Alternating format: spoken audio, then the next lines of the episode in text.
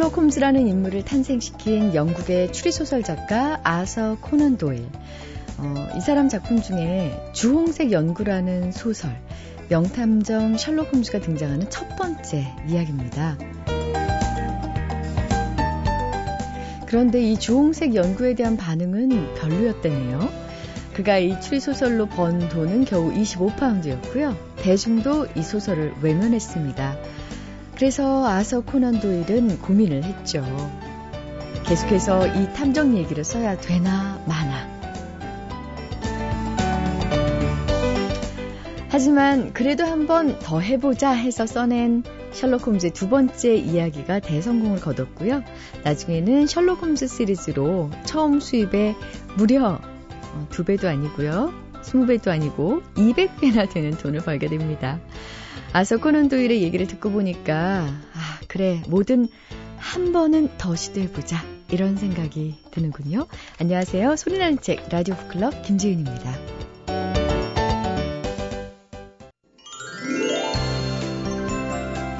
문화체육관광부는 2012 독서의 해를 맞아서 홍보대사로 이회수 작가를 위촉했다고 해요. 어, 저는 이분이 될 줄 알았는데 워낙 요즘에 바빠서 네, 이회수 선생님이 되셨네요.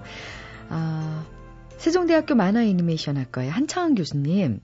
네. 안녕하십니까? 안녕하세요. 네. 네. 아니 홍보대사를 하실 줄 알았는데 방송이 너무 많은 관계로. 아 연락을 주셨으면 방송 몇 개를 안 하더라도 할 건데 연락이 안 와서요. 그냥 방송하고 있습니다. 보통 이런 거 연락하세요. 아, 그렇습니까?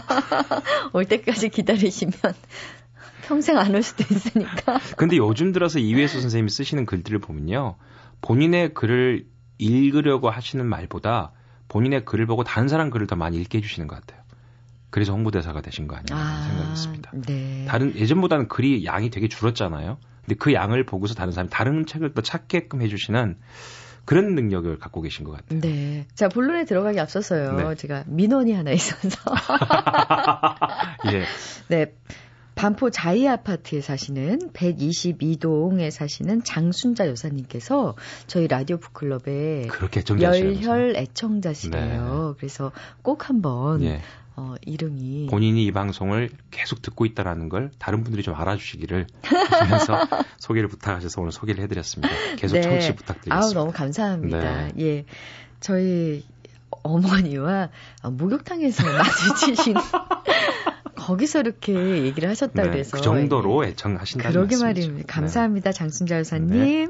자 오늘 소개해 주실 책은요? 바로 그런 분들이 아이들에게 선물을 줄 수 있는 책. 아 그래요? 네.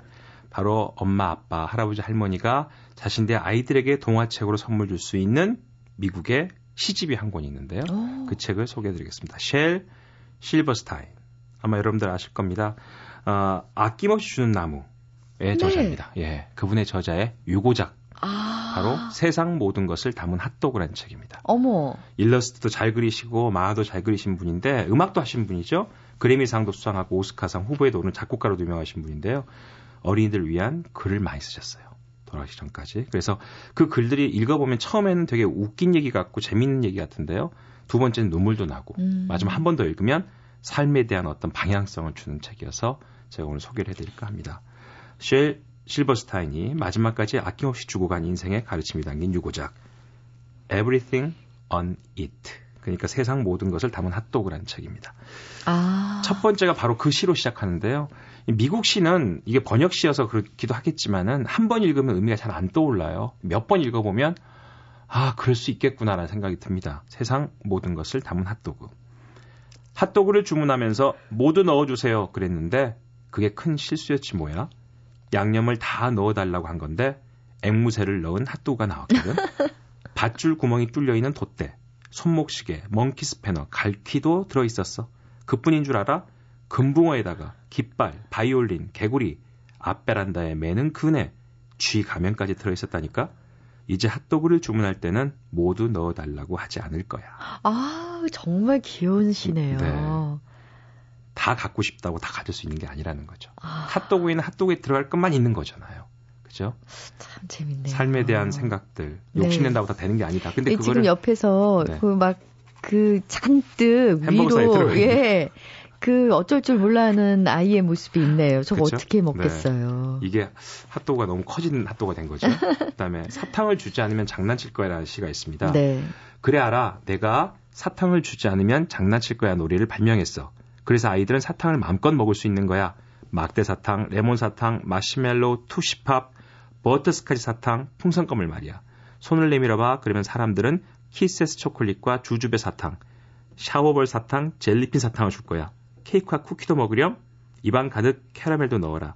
그 다음엔 나한테 오렴. 나는 여기 있을 테니까. 얘야, 난 아주 친절한 치과 의사란다. 아, 뭐 이런 아, 얘기입니다. 반전. 예, 한참 네. 사탕 마시는 거 다 얘기하고 그래도 난 여기 있을게. 난 치과 의사거든. 뭐 이렇게 얘기하는. 네. 짐은 다 쌌는데라는 시가 있습니다. 나랑 조는 짐 다 꾸렸어. 비행기표도 갖고 있어. 떠날 준비를 다 했어. 아, 잠깐만. 조가 어디 갔지?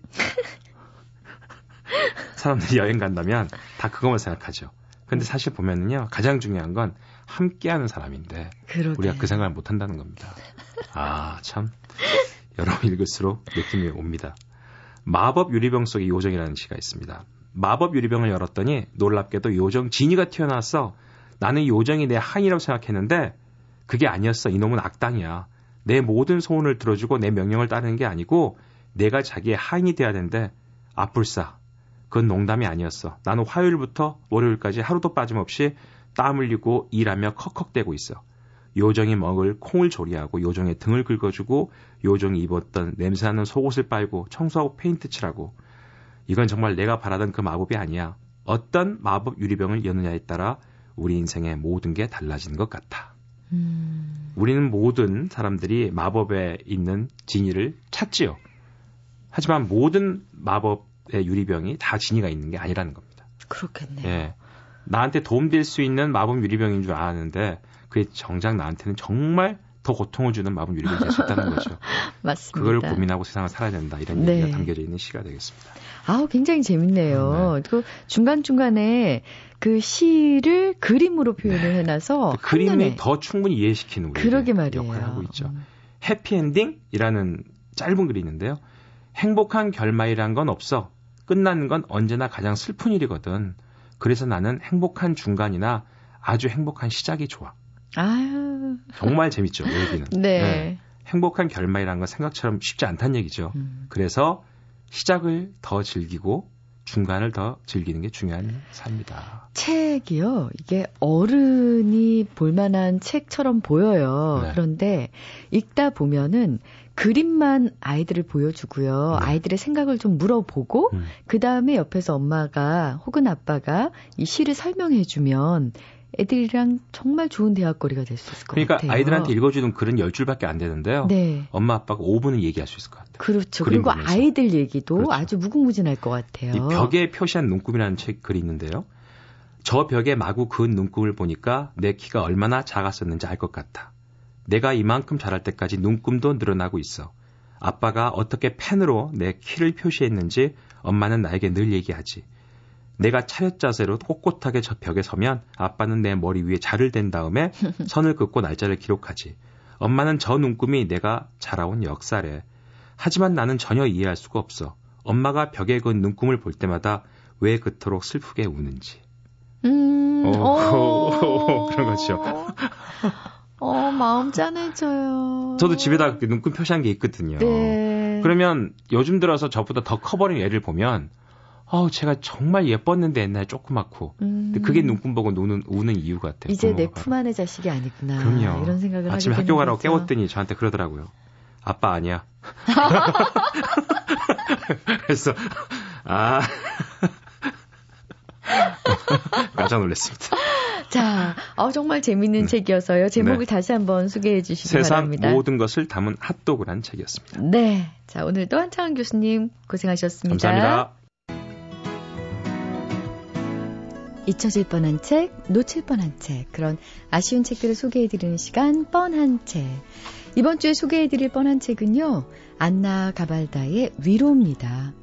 작가 안나 가발다는 프랑스에서 최고 베스트셀러 작가로 손꼽히는데요.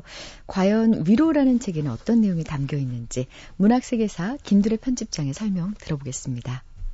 위로라는 책이에요. 1, 2권으로 돼 있고요. 프랑스 여성 소설가 안나 가 발다가 지은 소설책입니다. 이제 겉으로 볼 때는 멋있게 생긴 이제 건축가예요. 남자 주인공이. 그리고 여자 주인공은 아주 멋쟁이 여성인데 명품 매장에서 판매하는 사람이에요. 근데 사춘기 딸을 하나 데리고 있거든요. 그래서 둘이서 같이 사는데 그 사춘기 딸이 엄마보다는 이 새아빠를 훨씬 더 따라요. 근데 둘이 이제 문제가 생겨서 헤어지게 되니까 이 딸이 아빠를 따라가겠다고 그래요.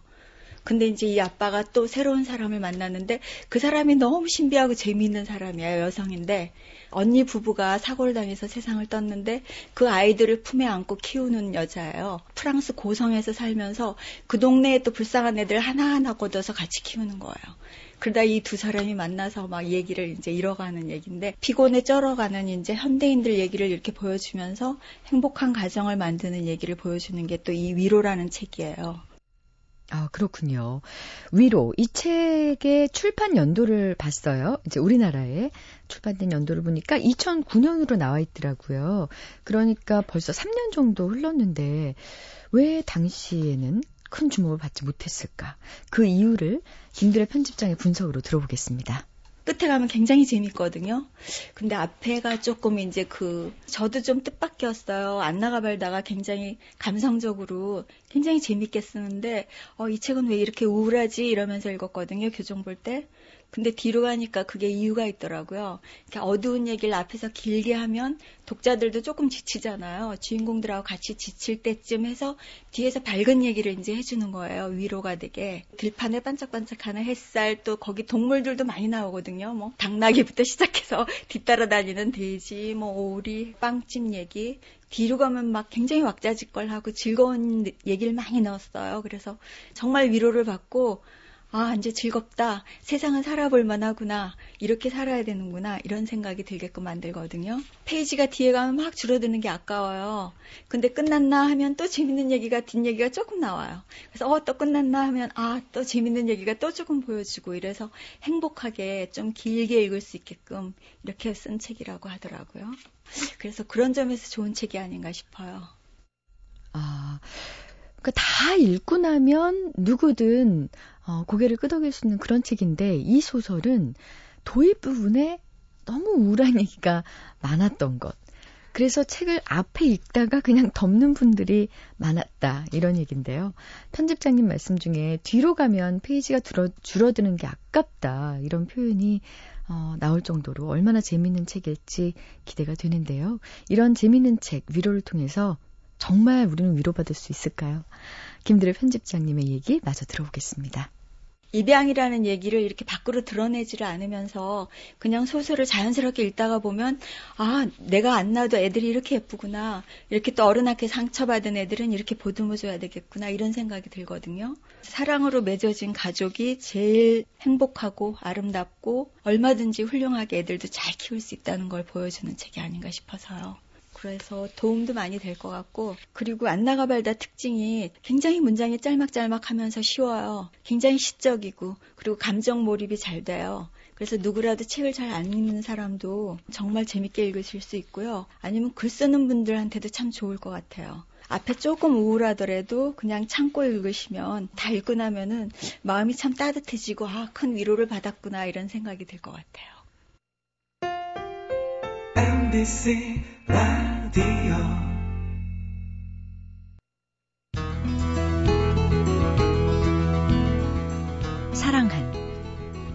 하는 아름답고 아픈 세상에 이 시집을 바친다.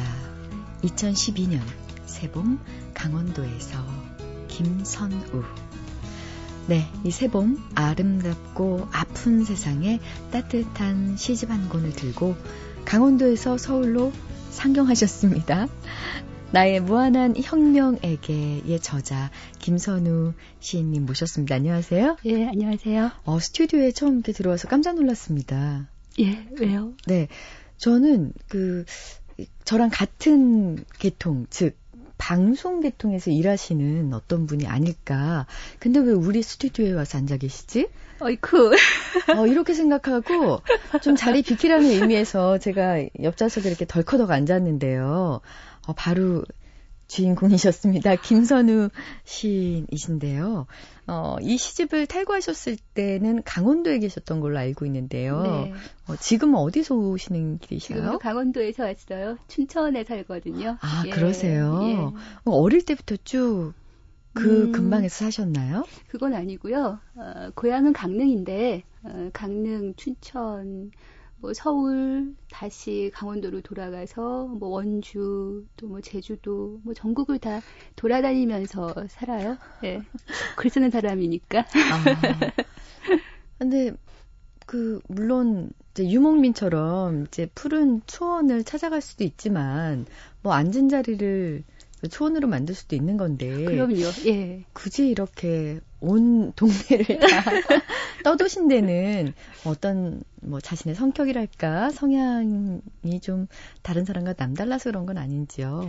글쎄, 그건 잘 모르겠고요. 청춘의 힘 때문에 그런 게 아닐까 싶고, 지금은 사실, 이제는 그렇게 어, 못 돌아다니면서 살 것 같아요. 지금은 지금 사는 곳이 가장 좋고, 앞으로도 쭉 거기서 살아야 되겠다, 이런 생각이 들죠. 지금 춘천을 선택하신 이유는 음, 일단 딱 좋은 규모의 소도시라는 생각이 들어요. 살면 살수록 어, 너무 그 큰 도시, 대도시가 인간에게 그 미치는 아, 나쁜 것들을 그 서울에서 너무 많이 봐서 도망가듯이 어, 강원도로 들어갔는데 그 강원도에서도 뭐 아주 초는 아닌 그 적당한 규모의 중소도시가 갖는 평화로움 음, 또 공기 좋고 물 좋고 뭐 이런 여러 가지 장점들이 있어요. 예. 네 춘천에서 그럼 터잡으신 지는 지금 얼마나 되신 거예요? 이제 2년 살았죠. 어 네. 많이 견디셨네요. 완전 많이 견뎠죠. 예. 주위 사람들이 다 그렇게 말해요. 아직도 거기 살아요. 막 이렇게 말해요. 놀랐습니다만. 어, 좀 자랑을 제가 대신해 드려야 될 것 같습니다. 2004년 제49회 현대문학상 피어라 석유. 네, 그리고 2007년에는 제9회 천상병 시상. 내 몸속에 잠든 이 누구신가. 이렇게 시와 관련된 상을 그야말로 휩쓸었습니다. 내가 어, 앞으로 다른 일 말고 정말 시인으로 살아야겠다. 라고 어, 다짐한 시기라 그럴까요? 어, 그런 시기가 언제였나요? 다짐이 없었어요. 그냥 덜컥 와버렸어요. 시인으로 살지 않으면 어, 살아있지 못하겠구나 하는 순간, 네, 순간이 덜컥 와버린 것이 20대 중반이에요. 대학 졸업하고 23, 넷, 다섯 이 시기가 저는 정말 힘이 들었거든요. 왜 그렇게 그 젊음이, 그 청춘이 화딱지가 나고 이렇게 뭐가 만족이 안 되고 음, 개인에게도 내가 개인이 속해 있는 사회에도 그러니까 너무나 많은 냉소와 환멸과 부대낌과 상처와 이런 것들이 한꺼번에 저의 제 생에 몰아닥쳤던 때가 20대 그 중반이었어요. 그때는 정말 이- 인간의 삶이라고 하는 것에 대한 굉장한 허무의식 뭐 이런 것들에 이제 빠져다니던 음, 시절이었는데 그런 그 오랜 방황 끝에 어느 순간 갑자기 시가 왔어요. 시인이 되어야겠다는 그 생각이 갑자기 들었어요. 그 전에는 글을 안 쓰셨나요? 썼죠. 어, 그 전에도 어, 일찍부터 책을 좋아하던 문학 소녀였고, 음, 뭐 대학 때 시도 쓰고, 뭐 단편 소설 같은 것도 쓰고 하긴 했지만 시인이나 소설가나 작가로 그 내 삶을 살겠다는 생각은 해본 적이 없어요. 어, 대학 때 쓰던 시들은 뭐 대부분 가도시들이었고 거, 거리에서 낭송하고 또뭐그 그런 낭, 이- 일회적인 낭송으로도 세상에 뭔가 좋은 일을 할 수 있다면 그것으로 족하다 뭐 이렇게 생각했던 그런 시들을 어 썼던 시기였기 때문에 뭐 개인적으로 시인으로서의 어떤 뭐 명망 혹은 공식적인 등단 이런 걸 생각해 본 적이 없었거든요.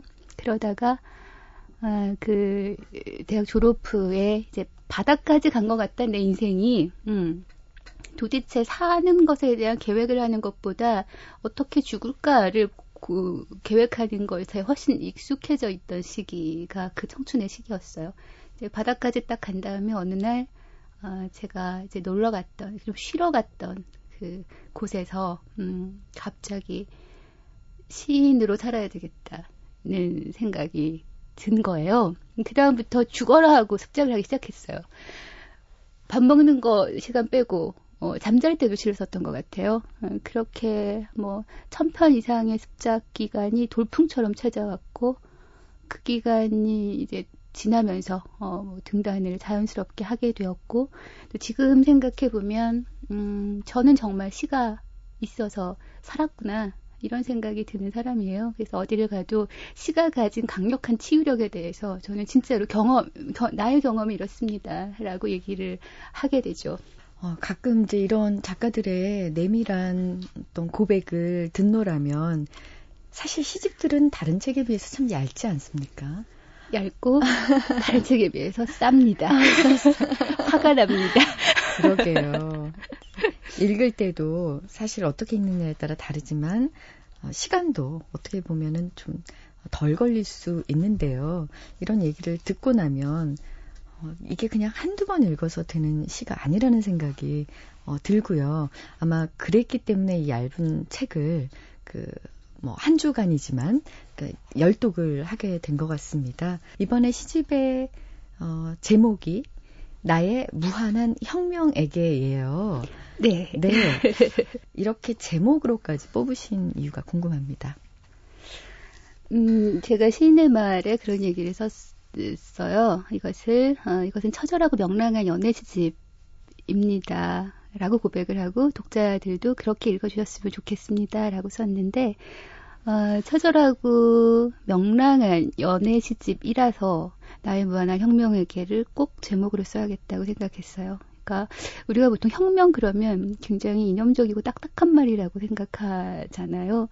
그러니까 혁명에 대해서 갖고 있는 그런 선입견도 우리 사회가 갖고 있는 굉장히 좀 뭐랄까요 이렇게 좀 딱딱한 지점 중에 하나예요. 그래서 가장 최고의 혁명은 사랑이고 어, 사랑 사랑이라고 하는 것이 가진 가장 혁명적인 에너지. 음, 나의 무한한 혁명은 바로 당신이고 어, 나의 무한한 혁명은 내가 사랑하는 당신과 내가 속해 있는 이 공동체고 뭐 이런 그런 여러 겹의 그 확장성을 가질 수 있는 제목이라서 음, 이 제목을 표제로 삼았죠. 네.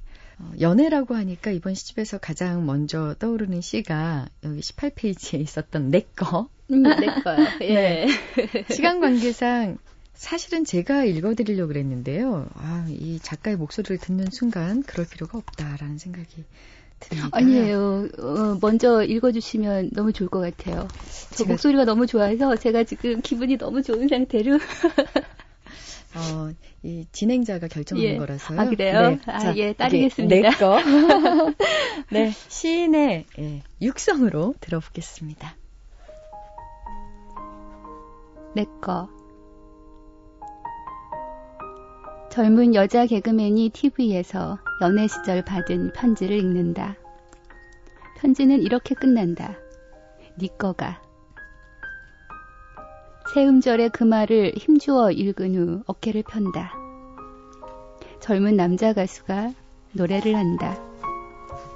밥을 먹다가 나는 숟가락을 입에 문 채 멍해진다.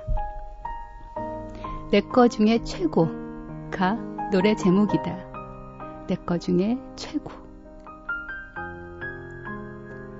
보채는 당신에게 나는 끝내 이 말을 해주지 않는다. 누구 거? 당신 거, 내 거. 이 모든 소유격에 숨어 있는 마음의 그림자 노동. 그게 싫어. 라고 말하려다 관둔다. 내가 좀 더 현명하다면 당신 거 라고 편안히 말해줄 수도 있을 텐데. 여인을 업어 강 건네준 후 여인을 잇는 구도자의 자유자재처럼 모두에게 속하고 어디에도 영원히 속할 수 없는 말이야 천만 번 못하겠는가? 내 마음이 당신을 이리 사랑하는데. 그런데도 나는 당신 거라고 말하지 않는다. 햇살을 곰곰 비끼면서 매일 다시 생각해도 당신이 어떻게 내 것인가 햇살이, 공기가, 대지가 어떻게. 내 것이 아닌 당신을 나는 오늘도 다만 사랑한다.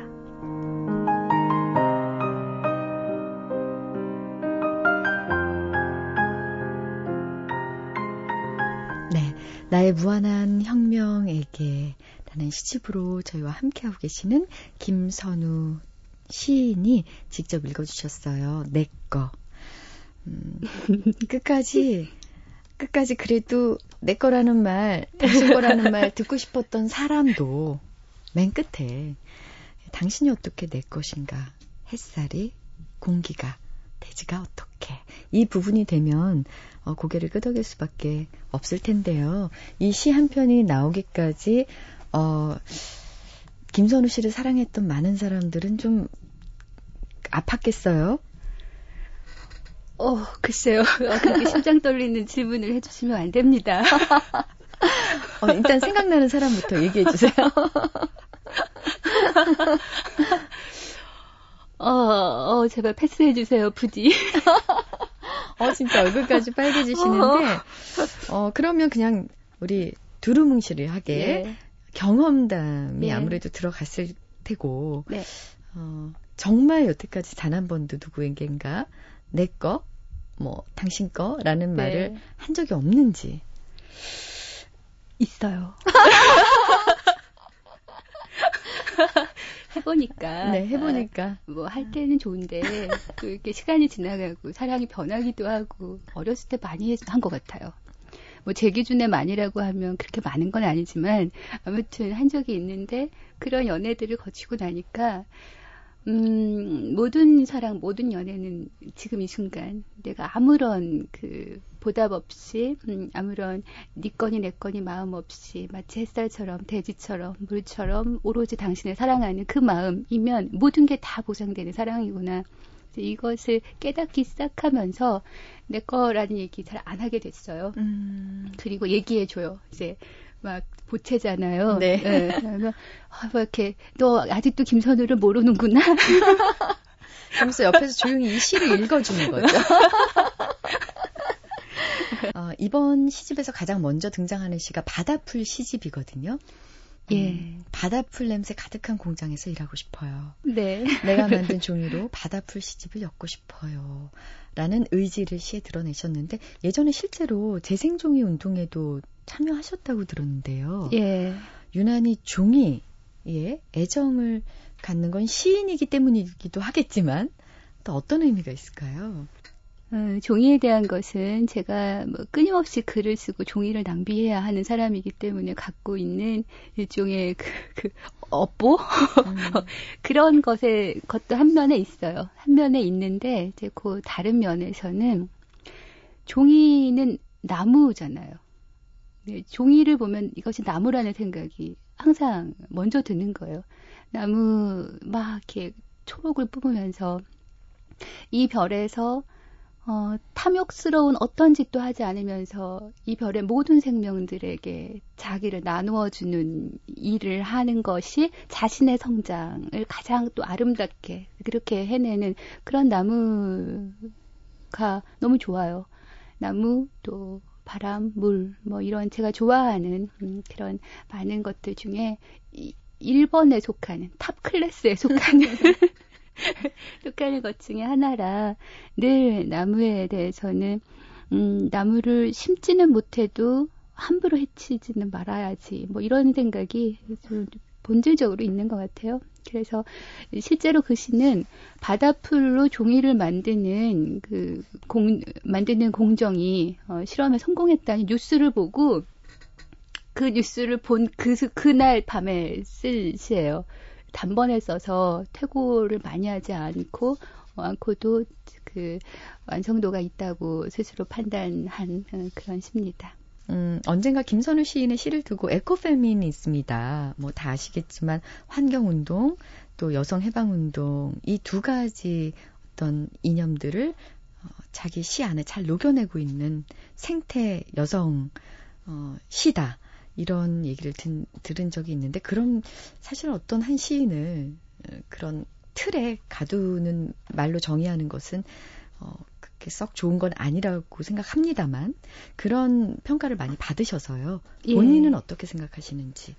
음, 김선우라는 한 글쟁이의 그 사주, 사주팔자를 만약 생각한다면 그 사주의 중요한 하나의 기둥, 음, 한 주를 이루는 부분이 분명히 어, 에코페미니즘이라고 생각해요. 그러니까 세계와 관계 맺는 아주 지혜로운 이즘. 음, 보통 우리가 그 어떤 주의라고 하는 게 사람의 어, 정신 혹은 음, 마음, 심, 어떤 이성 이런 것들을 되게 딱딱하게 만들기 쉬운데 에코페미니즘 같은 경우는 굉장히 말랑말랑하게 그 이즘이 가질 수 있는 딱딱함을 풀어내줄 수 있는 매우 현명한 음, 학문적 방법이라고 생각해요. 그래서 어, 제가 가지고 있는 저의 세계의 중요한 한 축이다라고 생각을 하죠. 음, 아마 어, 이런 것들이 어느 날 갑자기 오진 않았을 것 같고요. 어떤 뭐 태어나면서부터 성장 과정에 예.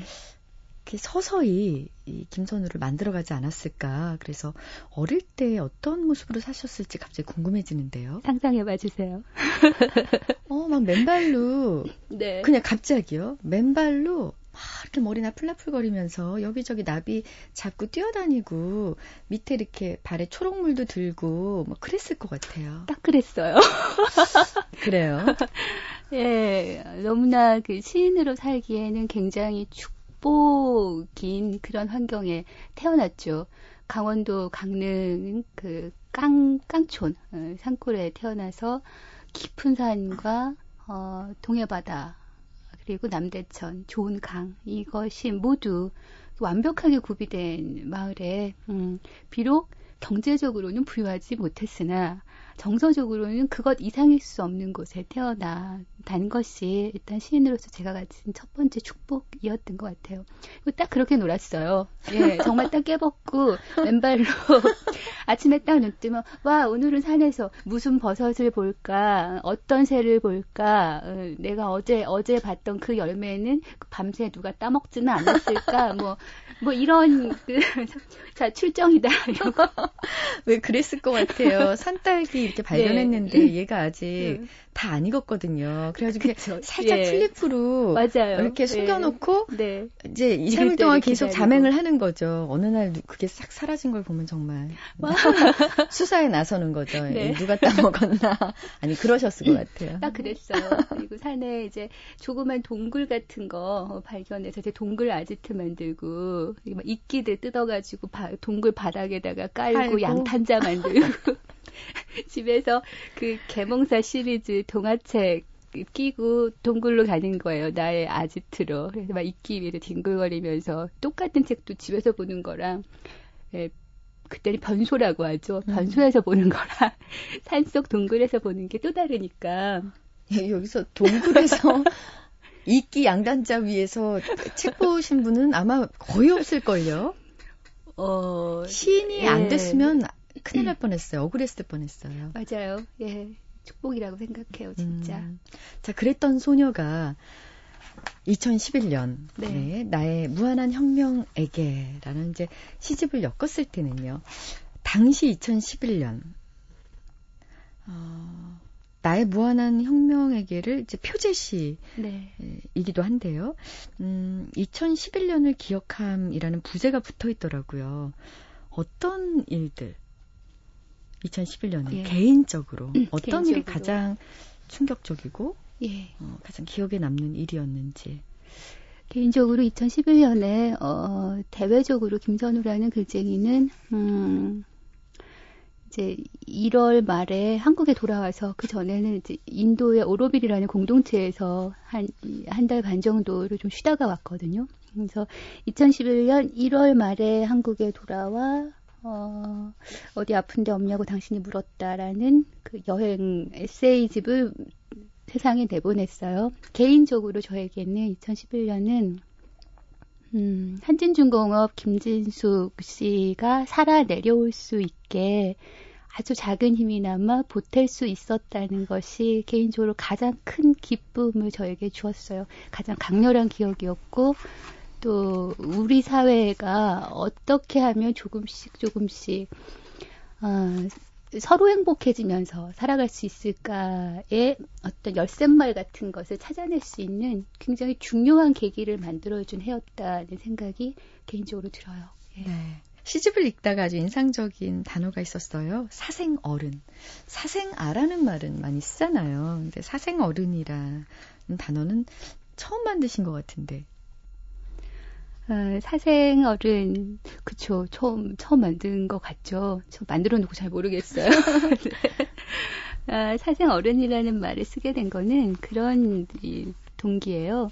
우리가 보통 별 생각 없이 쓰는 말들 있잖아요. 그 중에 이제 뭐 사생아 예, 이런 말 이게 생각해 보면 참 폭력적인 언어예요. 네, 굉장히 어떤 아주 그 어, 가부장적인 북에서 어, 출발한 시기도 아니 출발한 언어이기도 하거니와 그 말을 들어야 하는 대상 음, 자들의 입장을 전혀 고려하지 않고 함부로 내뱉, 내뱉는 그런 말이거든요. 그래서 근데 이렇게 폭력적인 언어들을 별 자의식 없이 그냥 쓰는 것에 대해서 어, 뭔가 어떤 시적인 성찰이 필요하다는 생각을 어느 순간 하게 됐고 그래서 사생아라는 말을 주로 또 어른들이 쓰죠. 어, 별, 별 생각 없이. 음, 근데 그런 이제 똑같이 어, 사생어른 나도 당신도 어, 사생아라는 말을 함부로 쓰는 그 아이로부터 어, 나도 당신도 사생어른일 수 있을 텐데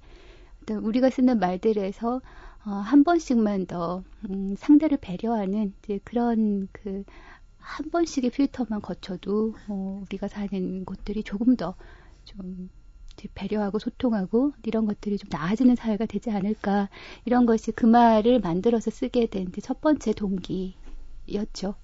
네. 어, 어른이라는 어떤 고독에 나오는 시어입니다. 어, 어른이라는 어떤 고독. 네. 많은 걸 생각하게 하는 그런 제목이기도 하고요.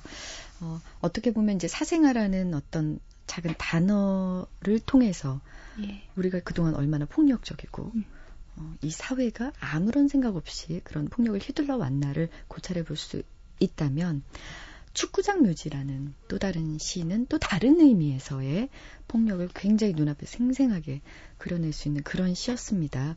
어, 일단은 설명을 듣는 것보다는요, 이 시를 좀 낭송을 해 주시고 난 다음에 어, 이 시에 대한 설명을 부탁드리는 게 나을 것 같습니다. 네. 아, 이번에도 네. 예.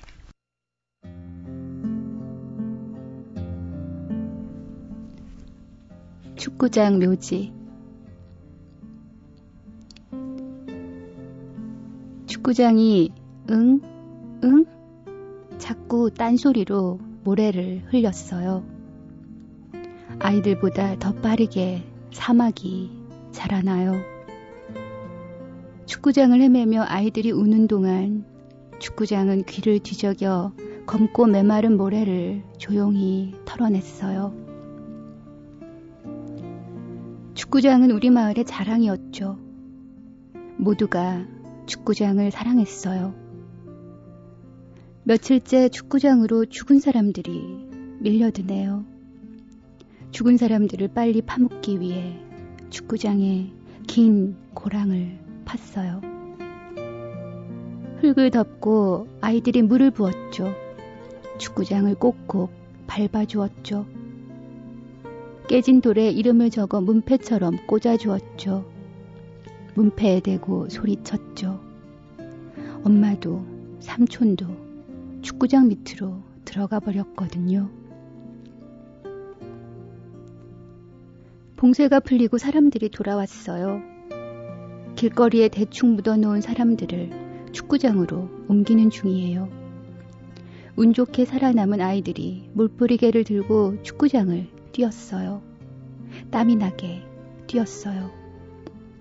저녁은 짧고 저무는 해를 차며 아이들이 달렸어요.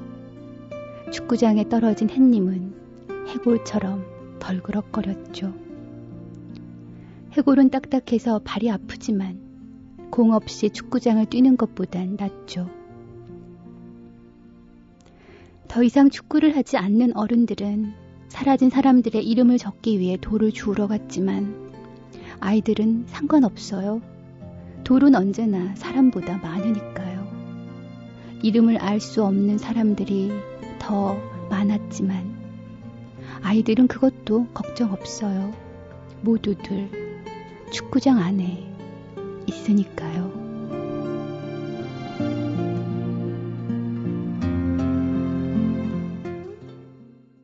아, 낭송도 좋았지만 무엇보다도 이렇게 듣는 사람의 마음이 어디론가 좀 묵직하게 내려앉는 느낌이 드는 시였습니다. 축구장 묘지였는데요. 음, 시의 배경을 좀 설명을 해주실까요? 네.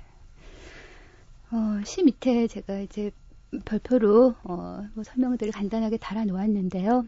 그 2004년 어, 팔루자 학살 소식을 외신으로 보고 그 축구장 묘지라는 게 비유가 아니에요. 진짜로 그 팔루자 마을에 아, 그 축구장, 그 넓은 운동장에 시체들이 그렇게 파묻은 그 외신을 본 날부터 2박 3일 동안 아, 많이 울었어요.